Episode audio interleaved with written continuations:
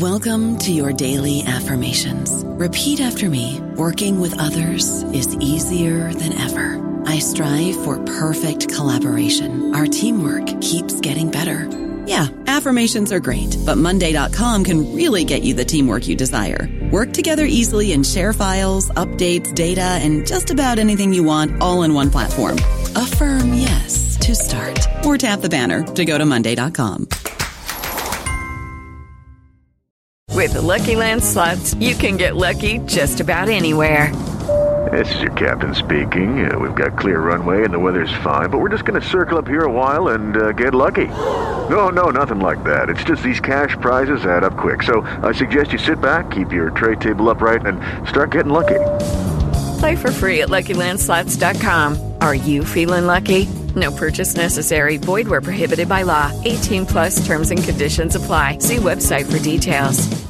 Hello, everybody. This is Marshall Poe. I'm the editor of the New Books Network, and I'd like to tell you that we have a new and improved website. It has 2 new features that we think you'll love. One of them is a vastly improved search engine, so that when you type in keywords, you'll get a bunch of episodes really quick. The other is the ability to create a listener account. And in that listener account, you can save episodes for later listening. So you can create a kind of listening list. We think these features are neat, and we think you'll enjoy them. Please visit the site today.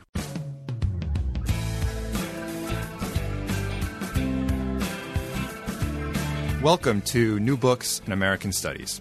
I'm your host, Michael Amico, and today we'll be talking with Rebecca Fraser. Her new book, just out from St. Martin's Press, is called The Mayflower: The Families, the Voyage, and the Founding of America.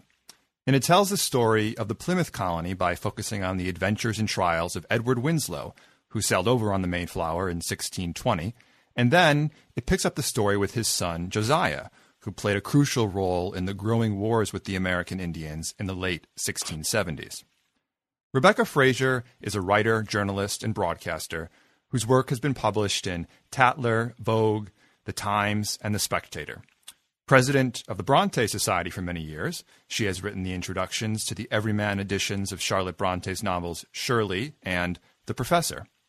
Her books include The Story of Britain, a single-volume history of how England was governed during the past 2,000 years, and a biography of Charlotte Bronte, which examines her life in the context of contemporary attitudes to women. Rebecca Fraser, welcome to the show. Hello. Thank you. Let's start with the question I always begin with, which is that this story, particularly the Mayflower, has been told, and the founding of Plymouth Colony has been told again and again, surely for different purposes and different audiences. So why another telling, and why now? Well, it took a very long time to write, so why now is sort of irrelevant, really. Why in the last 10 years? I suppose that I've always been very fascinated by American history. Also, having written a book about British history, The Story of Britain, which was really about waves of immigration into England and then their sort of adaptation, suddenly I was passing where John Winthrop came from, near Aldborough in Suffolk, and someone said, "Oh, that's Groton, where John Winthrop used to worship." And I suddenly thought, what about doing something about people who didn't like this country, who left? And many years ago, I'd read John Demos's book, A Little Commonwealth, Family Life in Plymouth Colony, and it sort of evolved from there. They were the first people over.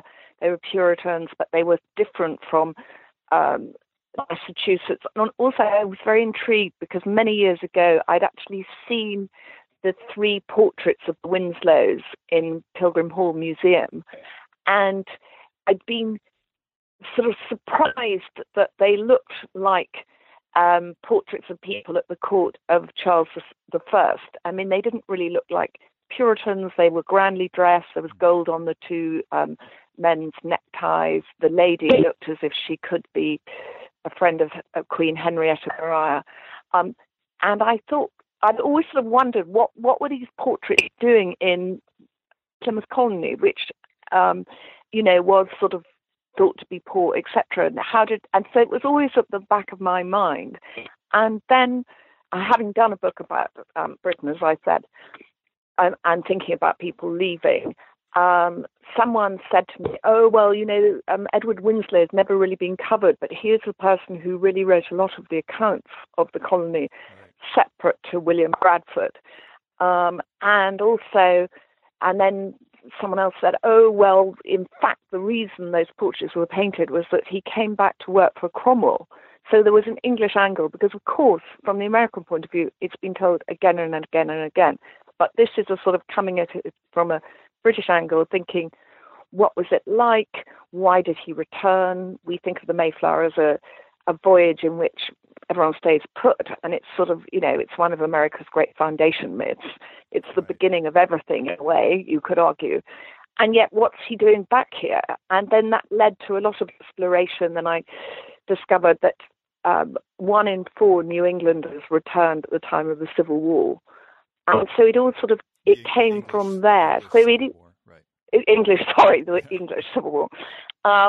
And so it kind of rolled from there. And I had these ideas about America, sort of liberty, freedom, which of course were anachronistic, because of course what's enunciated in the 18th century is very different from religious separatists in the 17th century. But I didn't know all of these things.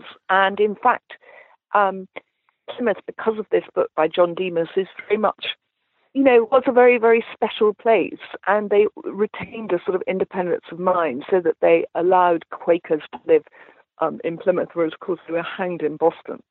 Right. And so I was sort of intrigued by them as a sort of as a small group, and that's really where it started. And of course, being ignorant, I didn't really realise this is what the hallowed ground this was. But you know, it's following one unknown family, and then there are lots of sort of links to England, so it makes it more transatlantic. And I think there's quite there is a lot of new material which came from our National Archives, but in London. But that also links up with material which is in the Massachusetts Historical Society. In their collections, they have sort of boxes of Winslow papers. Right. So, and I want to come back to actually John Demos's book, A Little Commonwealth, and also the tolerance that was present in Plymouth, particularly in Plymouth Colony at the time compared to Massachusetts Bay Colony. But let's just pause on Edward Winslow as a character for you, and I'm wondering, Why hasn't he been taken up as a through line for this story? I mean, the way you write the story, Edward is the real fire starter pioneer here. He has a kind of energy that feels very different, at least, you know, as the way you present it, than some of the other early colonists. And so it is sort of curious that he hasn't gotten the attention in the tellings as much as, say, William Bradford as the author of Plymouth Plantation, and then some of the other later colonists in the 18th century. But then also this more attention gone to Massachusetts Bay and John Winthrop and those kinds of people. So can you talk a little bit about maybe why Edward has been the focus, and what's the difference that Edward brings compared to those others? Well, I think that, first of all, Longfellow was descended from 2 pilgrims. In fact, he was probably descended from more, but he was descended from Priscilla Mullins and John Alden. So he writes The Courtship of Miles Standish. And after the American Revolutionary Wars, American writers are creating new... So people know Longfellow is Henry David Longfellow?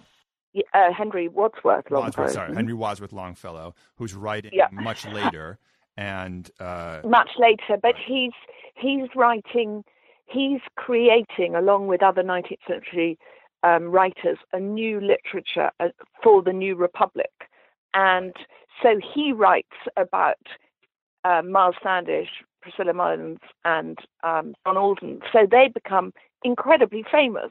And he didn't write about Edward Winslow. So the pilgrims everyone knows about are those 3. And of course they know about William Bradford because he wrote this sort of jewel of 17th century American literature of Plymouth Plantation.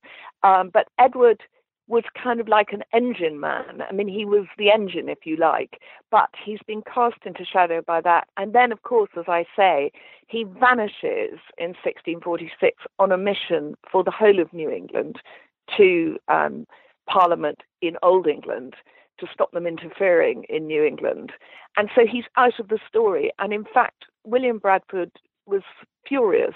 And the last four lines of Plymouth Plantation are, Edward Winslow has gone without our permission, sort of in this pillar of our sort of colony has vanished, and this is very distressing for us. So again, there was a sort of a mystery for me, you know, why wasn't more known? Of course, there are Edward Winslow devotees like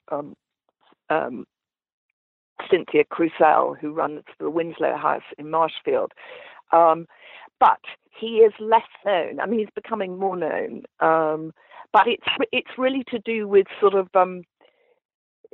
you know, the way things are published. I mean, for example, William Bradford's manuscript vanishes, and the actual manuscript of the book was taken to Boston or borrowed, and then stolen by the British during.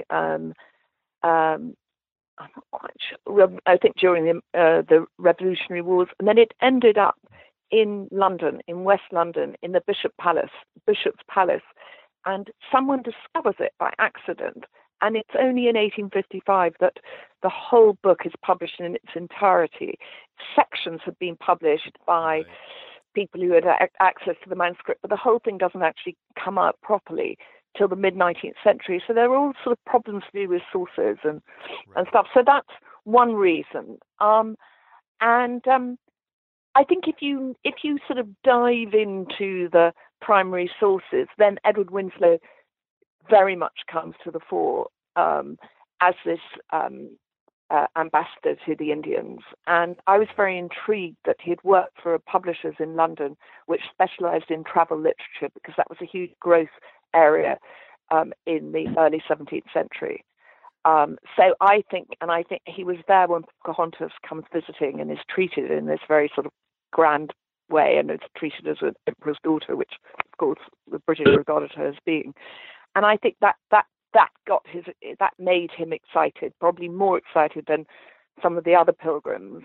Right, so he sees Pocahontas in the court in London. Well, he was there when she arrived, and this was a tremendous excitement for everybody. I mean, she was married to a Virginian planter. She was dressed in, you know, she arrives wearing a beautiful court costume. In that you have this engraving of the portrait made of her at the time by Simon de Pass, when she's got a ruff on. I mean, her dress is as Elizabethan as Queen Elizabeth.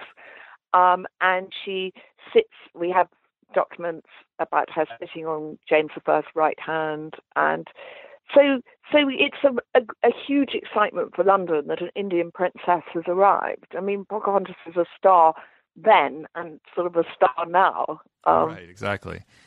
And this is all I think before he gets to Leiden. Exactly.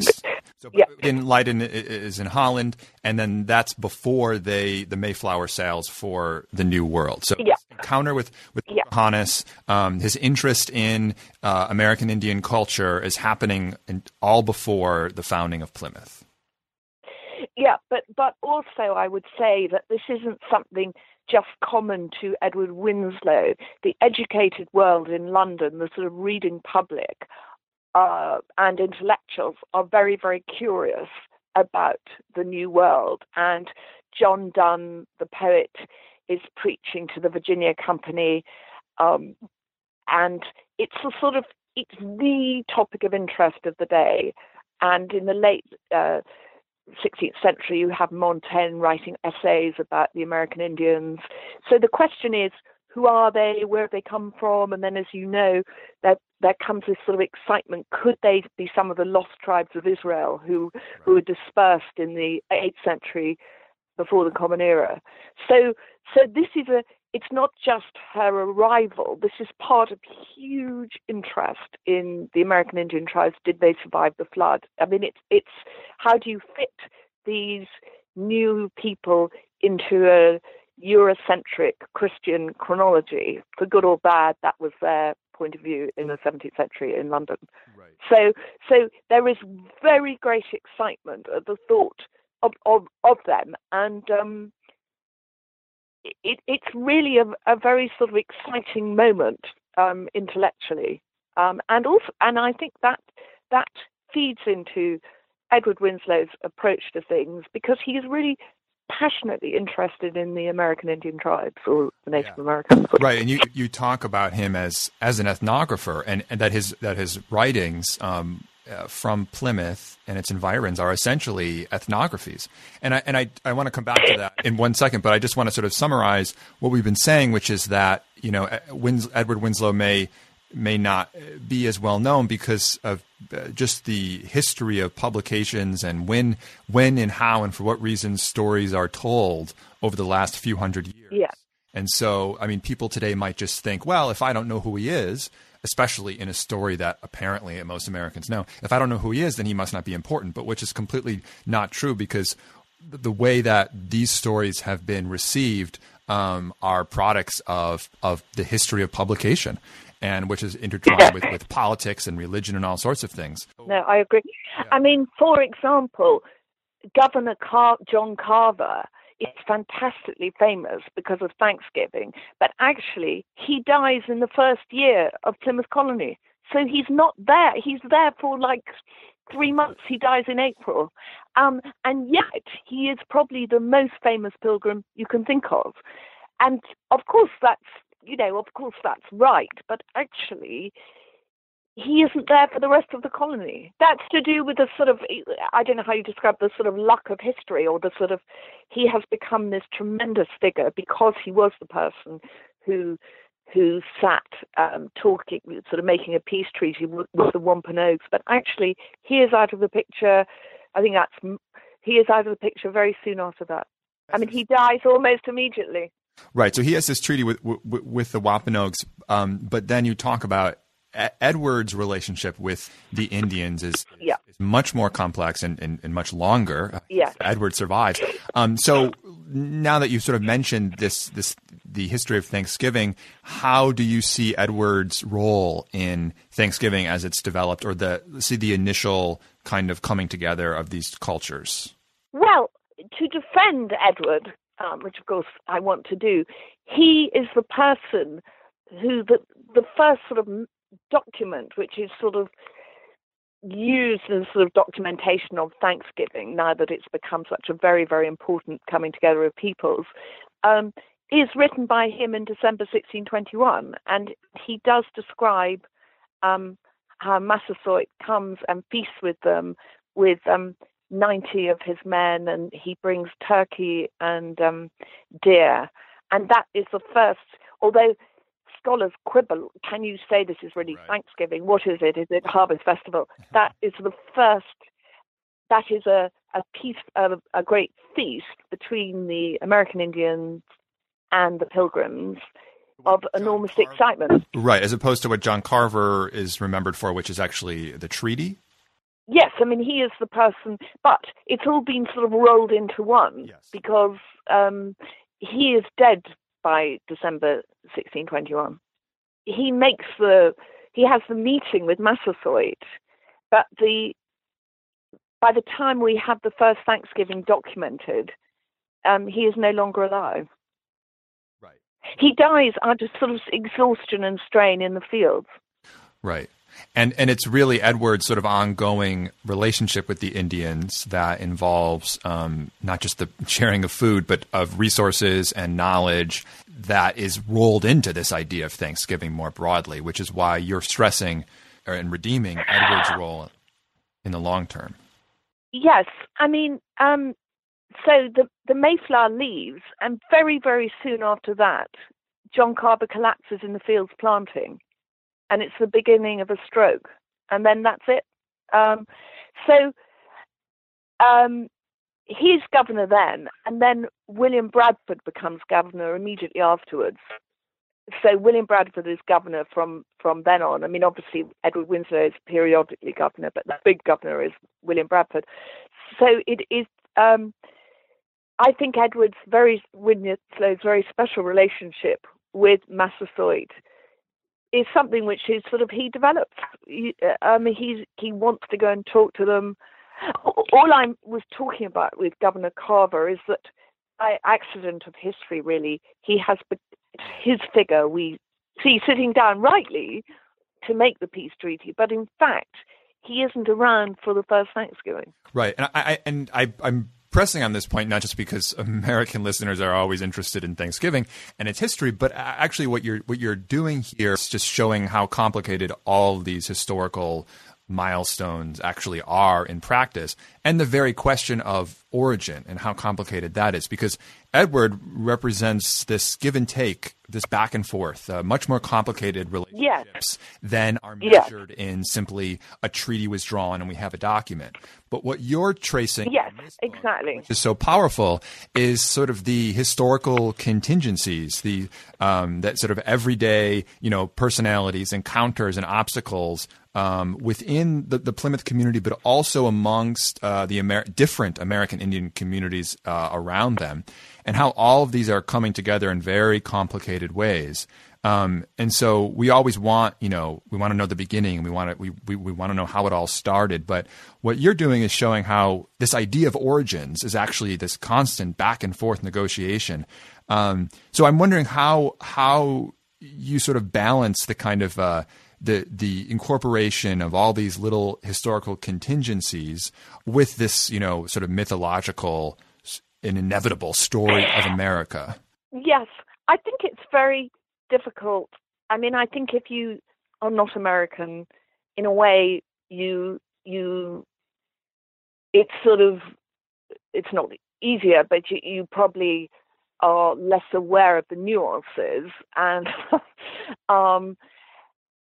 obviously, if you're a historian, you want to sort of get under the myths to find out what people were really like, as opposed to the sort of myths. And I mean, that was part of the interest for me, to see what they really were like. And particularly as there's been so much talk of the sort of genocidal tendencies of the English settlers, which, I mean, recent opinion academics now think there was much more symbiosis at the beginning than in Francis Jennings' day. I was very intrigued by the sort of background to sort of going to America, what they were expecting, the fact that how did they learn the language so quickly? Well, a lot of the travel literature had words, in the back, sort of lists of vocabulary, really from the earliest times, like William Strachey and obviously John Smith. So there was a sort of desire to communicate with the people people that they met, and sort of real interest in creating what Edward describes as a native church. I mean, for good or bad, that has bad connotations now, but what he means is a church amongst the people, the original people living in America, i.e. the American Indians or Native Americans. I think most people will be sort of surprised by some of the ideas contemporaneous to that time, such as, and you mentioned it briefly, that they believed that the Indians were really white people in a sense, or descendants from ancient biblical tribes. Yes, I mean John Smith, elaborates and sort of says under their brown skins they are white, and there were these sort of. It was definitely believed that they were all descended from Adam. So I don't think there was a sort of the early settlers. There, I would say there really was not a sort of sense of racial division. Right, or that there was more of an let's say there's more of an interest in the difference between people and how Edward particularly wants to find the commonalities across those differences. Yes, absolutely. And I was anxious to report on those back to investors in London and report on their religion, give their vocabulary, show that they were a moral and civilized people, which again was something which was sort of up for discussion. The Spanish Empire had these sort of public debates about sort of what was the nature of the peoples in the New World. And John Robinson, who their pastor and minister, who in fact is Governor Carver's brother-in-law, had these very strong beliefs that the English were not to be, as I quote, magistrates over the Indians. They were, they were not to be rulers of them, so that then when the English, warned by Massasoit, are forced to attack a sort of enemy American tribe, John Robinson writes a furious letter to the settlers saying, you shouldn't have behaved like that. You shouldn't have shed their blood. So I think, it's very, they're really sort of are very, very open-minded. Later on, they asked Roger Williams, who founds Rhode Island, to write a paper for them on who are the owners of the land, who are the original owners of the land. And we just have a reference to this in John Winthrop's journal, and John Winthrop didn't agree with this, but it is clear that Plymouth has asked Roger Williams to sort of give his view of who holds the land and who you buy it off. So it's very I think it's a very respectful of, right. of the American Indians, and of course,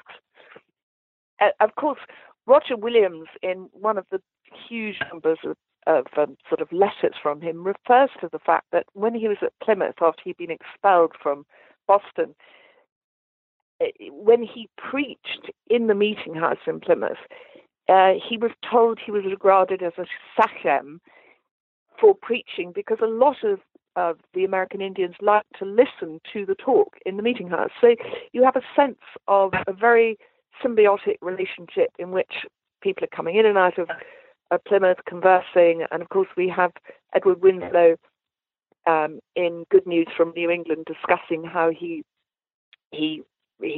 wanted to talk about religion to someone called Corbetant, who's the head of the Pocasset tribe. So you feel there's a lot of, and also descriptions of how they travel with the American Indians 50 miles at a time, they sleep with them. There's a real feeling of community there to me as an English person. That's what it seemed to me. Yeah, I it is there. As long as we have access to these documents and to these stories. Roger Williams, is better known than Edward Winslow, but he's also sort of on the extreme end of his difference from the more orthodox religiosity of the Massachusetts Bay Colony. But it seems like Edward Winslow is interesting for all the ways we've been discussing, but also as a kind of mediator. I mean, he totally, I think, is akin to Roger Williams in some ways, but also he is a go-between with the Massachusetts Bay Colony leaders and then, of course, the investors back in England. And so he's, as you say, he's a lot of Winslow's documentation of Indians is to show, how well the interaction is going with them to the investors back in London.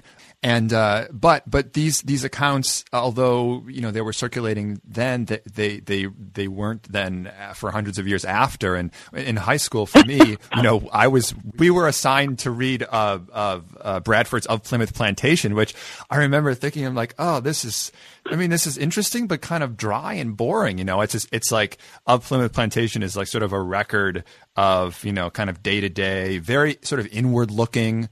How you describe Edward Winslow's accounts is they're more outward facing, they're more relational. As I talk about ethnography, and it sort of connects us back to these more recent studies, this ethnohistory, sort of from the Indians' perspective and such like that, that his accounts back then match up with the most recent historiography about this moment written today. Yes. I mean, I think that William Bradford's prose is sort of really beautiful and marvelous, but quite dense. And I also think that he was a mystical person, really, and he hated the idea of the community being scattered. He just wanted the little church, originally in Scrooby in Nottinghamshire, then in Leiden, finally in Plymouth, to remain this little covenanted community. He did not want everyone spreading out, making money, interacting with the Massachusetts Bay Colony. And I think he was emotionally against that. You know, he sees it's going to be the ruin of a church, as opposed to seeing it as sort of actually the beginning of New England. So he had a completely different outlook to Edward Winslow. And Edward and his brother, John Winslow, who died one of the richest merchants in New England, in fact in Boston, because he leaves Plymouth, were merchants. That's not to say they weren't religious, but they were sort of dynamic merchants, really, with all that entails. More cosmopolitan. Not that William Bradford did not invest in opportunities, because he did, but he was really committed to this, the idea of community and church. And you see this sort of yearning prose about how awful it is and this is going to be so sad for everybody. And then, although, of course, everyone has to move out. Right. Okay. So we've talked a little bit about the place of Indians in this story as more complex through Edward Winslow's account. I want to move on to the place of women in this story. It's obviously most history that has survived is recorded or narrated by men. It's very much hard to find women's voices in print to the same degree that there are men's voices. But you do make a very concerted and powerful effort to bring in the, if not the voice of women, the presence of women.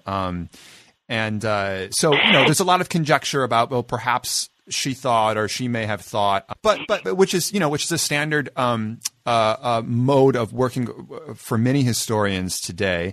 But you also, what's actually more interesting to me is that you use the words depression and anxiety, I think, as to say that just look at their material circumstances, the deaths, the coming and going of wealth, the changes in the churches and who's attending where, the dangers of medical practices of the day. So just imagine all this stuff going on around them. Now, how would you feel? How would they feel? And so you kind of use that to ground the emotional circumstances. So can you talk a little bit about how you see women in the story, but also how you wrote them into the story in an important way? Well, I'd written a biography of Charlotte Bronte many years ago, so I'm very interested, obviously, in women and sort of women's experience historically, and that they are, as you say, hidden voices or suppressed voices. So I was very curious about women on the Mayflower, particularly as there were two births. And it is very hard to get detail. Many years ago, what is she called? Thatcher Ulrich. Laurel Ulrich, right. Exactly, wrote this wonderful article, which was called, it's always been summarized as well-behaved women do not make history. And that's so true. And it's very hard. You have to sort of really dive into things you have to get into primary sources to think, is there a mention here? Is there a mention there? Susanna Winslow is on the Mayflower, and again, it's very difficult to get material about her. I mean, really, it's sort of, everything is sort of negative. You have to sort of wrench material out from sort of finding out that There's a letter actually from Edward Winslow to her uncle, who turns out to be connected to the Earl of Lincoln, probably was his steward.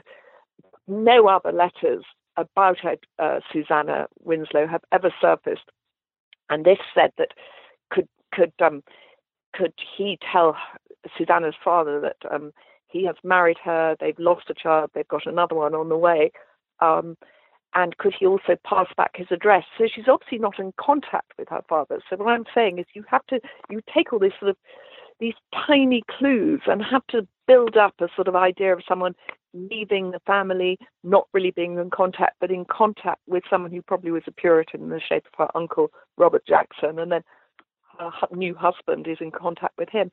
So it's sort of sense of a Puritan network, but it's it's quite unsatisfactory in a way, and you have to speculate, and you also have to look at their physical situation, and I think that's where John Demos was so interesting, looking at sort of material relics of the pilgrims, and just think, what was it like?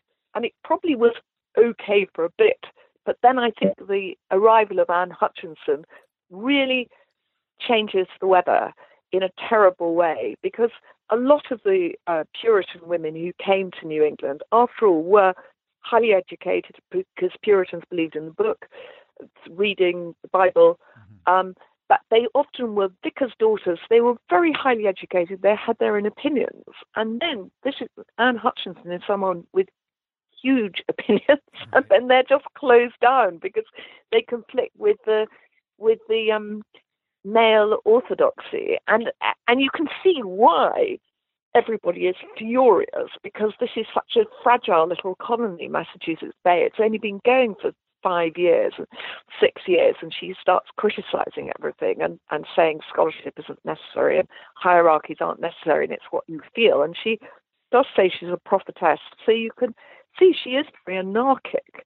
But I think John Winthrop, who writes these passionate letters to his many wives, obviously believes in female education, but he sort of turns against it. So there are all these letters in which he says, friends of his wives have become mentally ill because they've spent too much time reading and not enough time attending to their household duties. And I think it has a really bad effect on the position of women. And then you have this terrible sort of hysteria, sort of witchcraft hysteria. But it doesn't just start in 1692. It is a feature in New England history, alas, of women being accused of witchcraft. So that John Norton said that Anne Hibbins was really executed just for being cleverer than other people, and that is a very, very shocking, but to me very true experience. Yeah. So I think it must have been very difficult being a woman in New England. Of course, Plymouth was more open-minded, I think, because they were separatists, but it still must have not exactly created a climate of fear, because I argue that in fact Penelope Pelham, who was the daughter-in-law of Edward Winslow, and her sister-in-law, Edward Winslow's daughter, are both feisty characters. But nevertheless, it's there up in the sky as a sort of a bit of a glass ceiling, shall we say. Right. So that there can be these accusations of witchcraft, really for just being smart. Yeah, I think that's exactly true. I mean, Anne Hutchinson, that story has been told a little bit more than most of the other women in the Plymouth Colony, because she is more extreme. But what that has done is sort of shown the hypocrisy and the fear of these men have towards outspoken women who are in many instances smarter than they are, actually. Well, I think that Elizabeth Warren shows, because she was sort of allowed to sort of be an undertaker in Plymouth Colony, shows that actually, even if the glass ceiling is X, you can have people sort of doing other things within that. So Plymouth was more open-minded towards women, but I think it cannot but have been a sort of an oppressive factor in sort of female education. Right. No, it's or the way women were approached. Right, exactly. Now, so which brings me back to John Demos's book, A Little Commonwealth, which is about the family in Plymouth Colony. Now, I have to say, I was when John taught his last history of colonial America class at Yale, I was a teaching fellow for him. So oh, wonderful! So I know John, and I know that book, and I've taught it with him to undergrads. Oh my goodness! And you know, one of the things that he does so well in that book and his other work is, you know, it's to bring in the material culture of a place, the socioeconomic factors of a place, and then the sort of emotional narrative and the psychology as well. Yeah. And he's yes. really focusing on how these families survive in terms of the roles that women take and men take differently and similarly. And so, and a lot of the women in the story that you tell are doing, you know, it's too simple to say they're doing their duty. I mean, what they're contributing to is the growth and stability and strength of this colony, and which I just want to return briefly to the Laurel Ulrich yeah. quote, which, you know, people always say, yeah. quote it, which is to say, well, you know, well-behaved women seldom make history. And it's always misunderstood to mean that,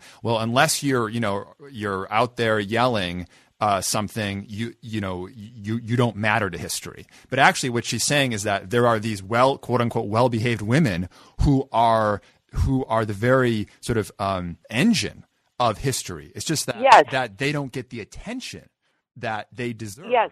And so again, yes. it's important to kind of understand it, right? That's what she's saying, and that's what John was interested in his book about A Little Commonwealth, and also yes. what you're interested in terms of finding the place of these women in Edward Winslow's family specifically. Yeah. I mean,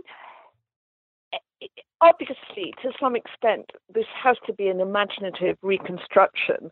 So I just wondered whether Susanna Winslow, who had children, survived in a tub colony, how seriously could she take John Winthrop and co, and sort of thinking that, you know, sort of fetal remains are a sign of wickedness. And I just did find it very interesting that actually the Winslows, by and large, do join an inconvenient but more liberal church. And to me, I don't know about Susanna, but certainly Josiah was a member of the second church at Situate. But this made me think, maybe she just thinks actually Edward is a man who is sort of really, sort of, given his very close friendship with John Winthrop, and I think he becomes very influenced by him and becomes a member of the Orthodox sort of group or party. That she, as a woman, I just sort of thought, oh well, I'm sure she was more independent-minded than that, but maybe she didn't sort of discuss it. And all these things made me think. Obviously, not everything is told in not everything is written down, and that made me sort of curious about sort of the internal workings of the family. But I think the fact that Elizabeth Winslow does, her daughter by Edward, does challenge the really very alarming Jonathan Corwin and takes him to court to be able to educate her daughter, whereas he's trying to sort of make sure he is really the guardian.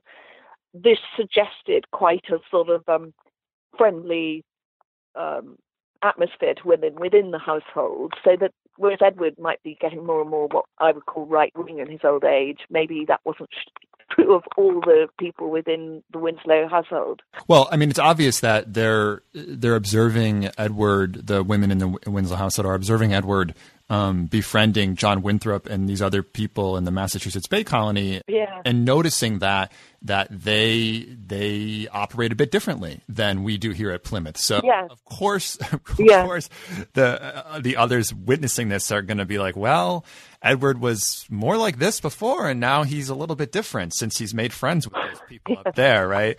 I mean, just yeah. like the basic emotional narrative is quite clear, I think, and it's right for you to sort of bring that out. I mean, I was very interested in the fact that when there is this great thing, the Remonstrance, and the Orthodox Party under John Winthrop want to make it more difficult for people to join churches, whereas, of course, the sort of newer merchants want to have civil rights for people even if they're not members of the independent churches.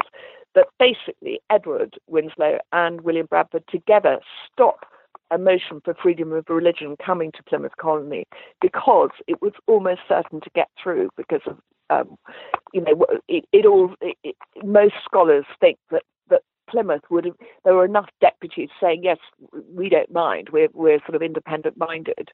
So it was a different milieu to Massachusetts. And that's why William Bradford just refuses to allow the motion to be put to the Plymouth government, because he and Edward both think if it's put. Why would they not want it to pass if they are? Because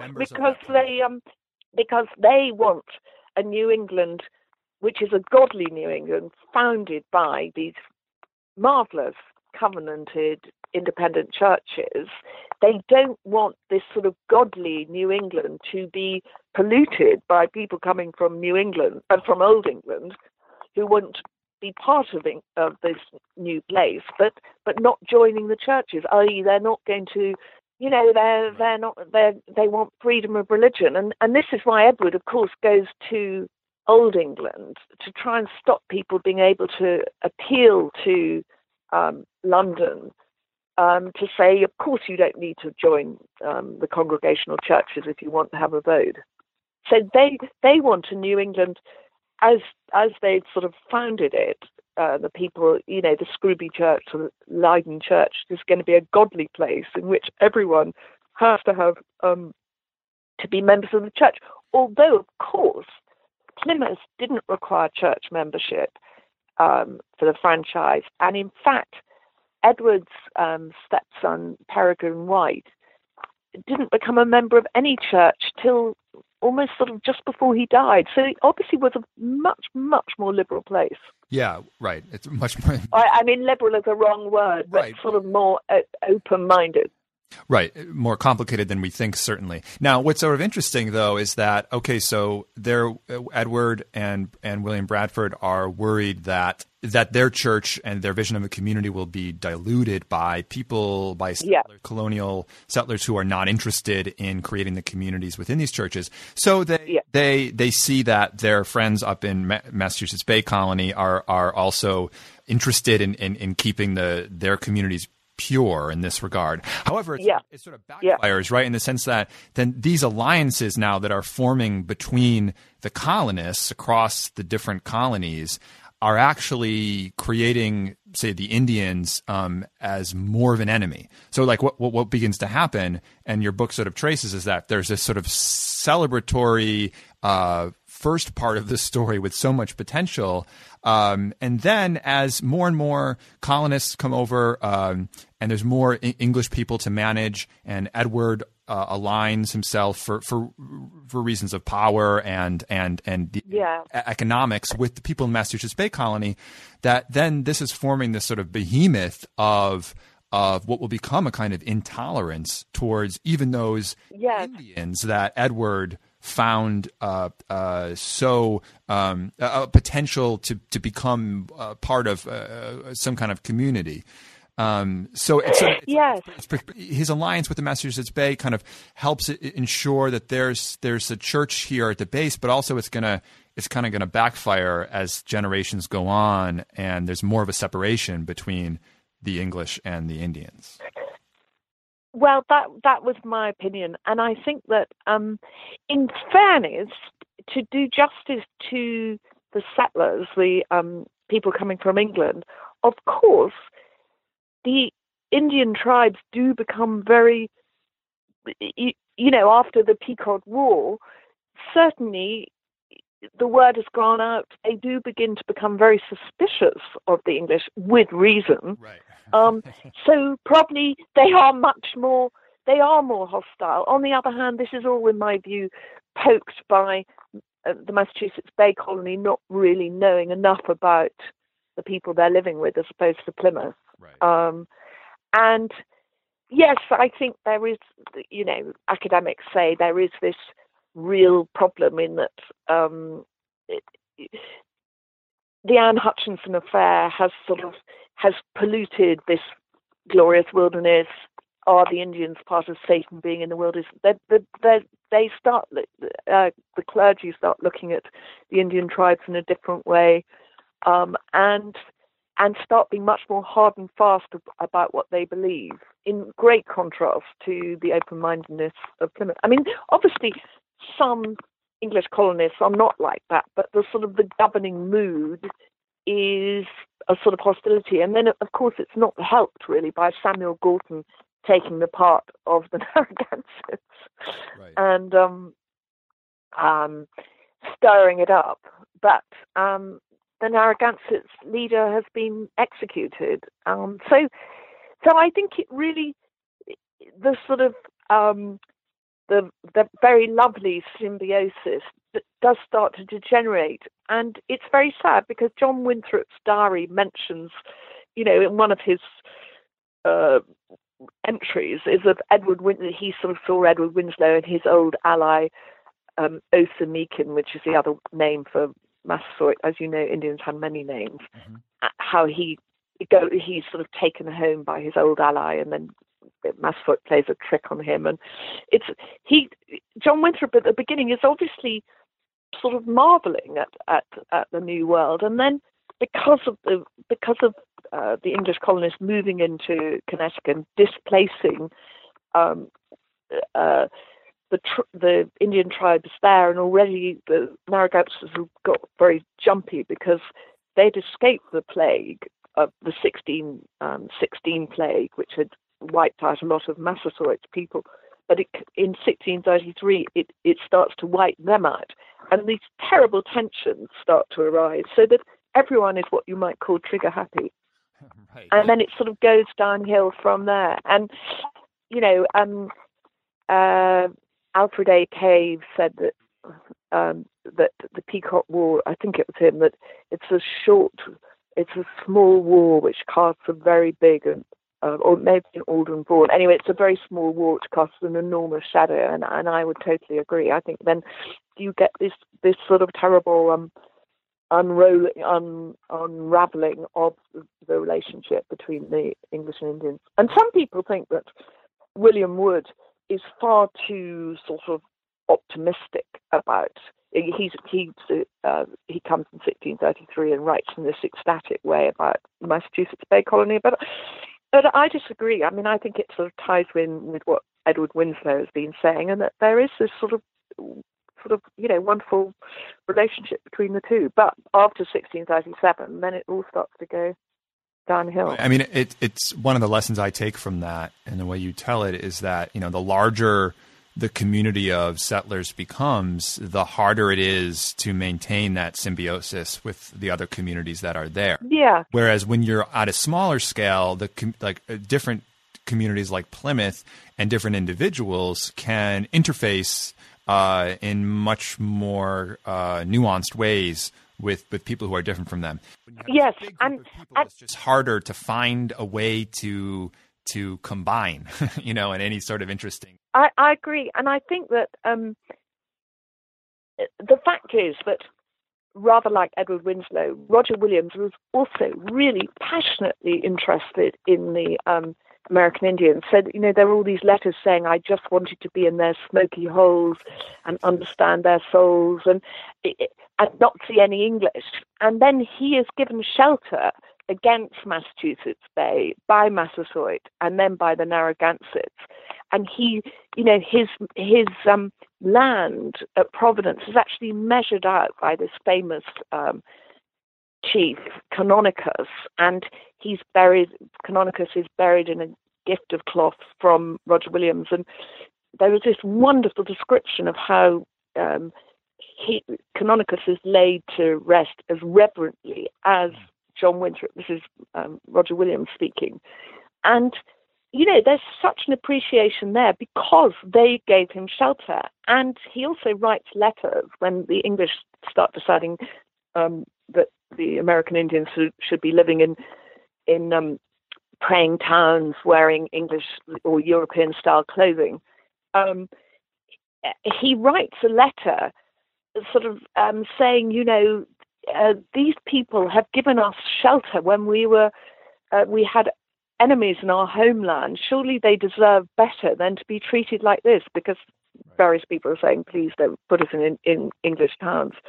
So I agree. There's a kind of a sort of the personal is very important here. And then if you don't have personal interaction, obviously people, become less sort of interested in one another. Yeah, we just have a few more minutes left, but I wanted to bring in quickly then Josiah, who is Edward's son. Yes. And Josiah very much is a leader during when the wars between the Indians and the colonists kind of get out of hand. So in some ways, the structure of the book, its first half is about Edward the father, and then the second half is about Josiah the son and how alliances go awry. And so, can you talk a little bit about Josiah's place in the story and how his relationship with his father factors into this? Well, I was very curious in that William Hubbard, the clergyman, wrote an account of a history of New England, and then he wrote the history of the Indian Wars, very contemporary. And in two or three versions, he notes the extreme animosity of Wamsutter or King Philip towards Josiah, and Josiah himself, in a letter, says, "I hear that Philip is sort of after me." And this, to me, was of great interest. Why? There were lots of people living in Plymouth. Why should Philip particularly focus on Josiah? And I discovered that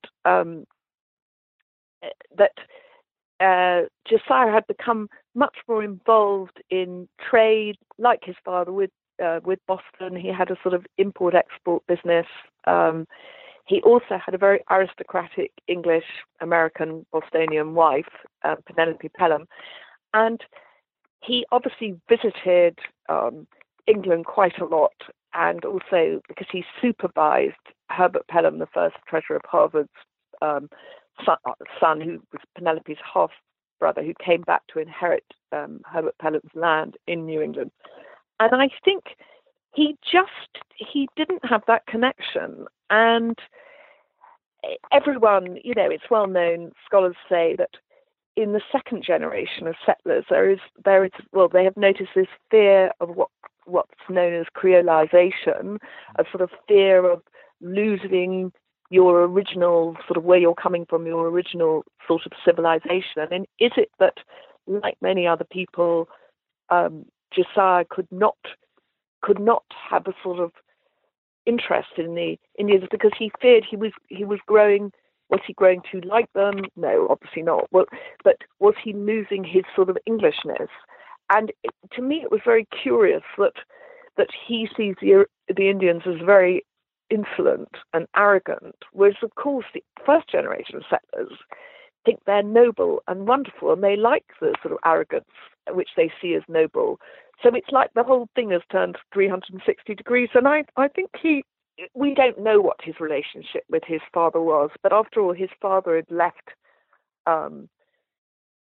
He had to assume a lot of responsibilities in Plymouth, but I think it's not really, I think that Edward Winslow was obviously a big figure in the life of the Poconokeets, and I think that maybe there's a sort of resentment there that this was meant to be their father's friend, and then sort of now the son is not a friend at all. And I think, why would William Hubbard invent the sort of particular malice of King Philip Wamsutter towards Josiah Winslow? He was no more, he was no worse than everyone else, but they had become very suspicious.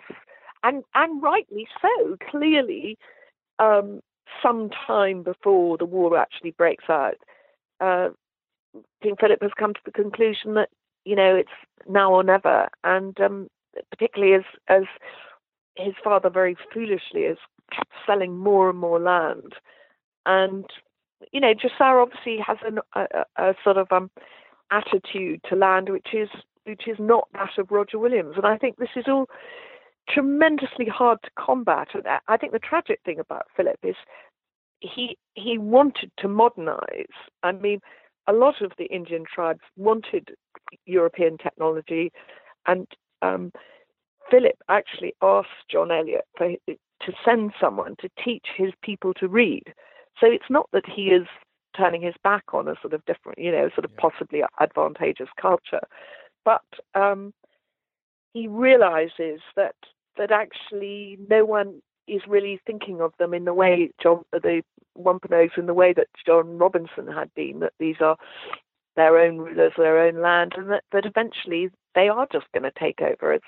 So I think a lot of things come into play. I think the execution of Miantonomo was a really terrible, terrible moment, and the young chief of the Narragansetts, and I think that was sort of sacrilege, really. I mean, this was a local royal family, and you know, he was sacrificed without really a backward thought, and I think that just made everyone feel completely threatened. That the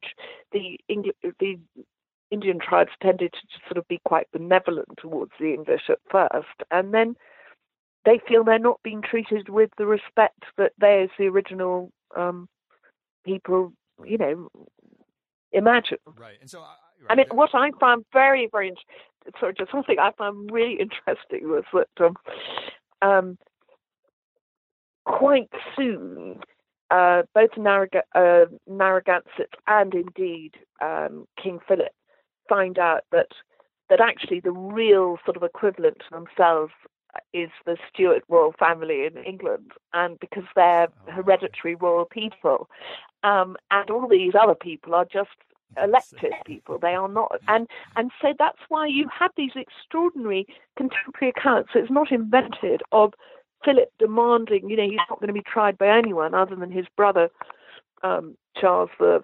Right. So he's aligning with the king back in England and saying, "Who are you, minions? Yes. Over here. Yeah, bring me to your king. Exactly. I'm higher, more powerful than you are." Yeah. So I find that, even though it's probably Samuel Gorton stirring it all up, clearly they were royal families and just amazed at the sort of new system of things, and yeah. So I think Josiah Winslow, it's generational, but I think he is also quite an arrogant man who has a sort of sense of caste which probably wasn't present in his father. Yeah, I mean, and I think it all comes down to power and, you know, shifting power dynamics and the need for it and the desire for it, the more you have it.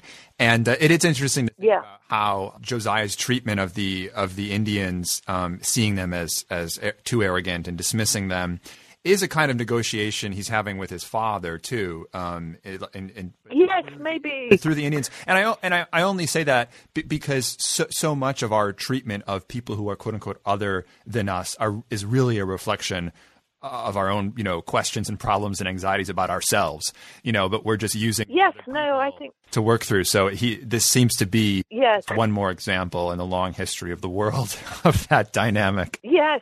Yeah. No, I think that's true. I mean, it's very interesting that actually Josiah really obviously doesn't have any problems with sort of writing groveling letters to Charles II, whereas of course his father and co were really sort of quite strong Republicans in the sense that they didn't see kings as particularly special. I mean, they were very sort of a new people really, the Plymouth settlers, or indeed the Massachusetts Bay settlers. Well, we have to end now.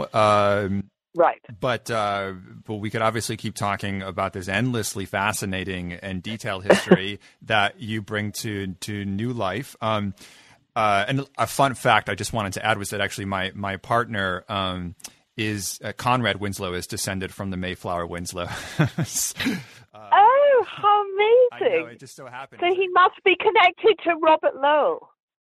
We have to take a close look at the family tree to see where all the kids are coming down. But so the Winslows are alive and well, and Conrad is. So he's really called Winslow. Yes, last name. How wonderful! wonderful. Yeah. Yeah. Oh, well, please give him my best. I will. And of course, but this, as you show, the Winslow story is the story of America in so many ways. Again, I've been talking to Rebecca Fraser, and her new book, just out from St. Martin's Press, is called The Mayflower, The Families, The Voyage, and the Founding of America. Rebecca, thank you so much for joining us today. Thank you very much.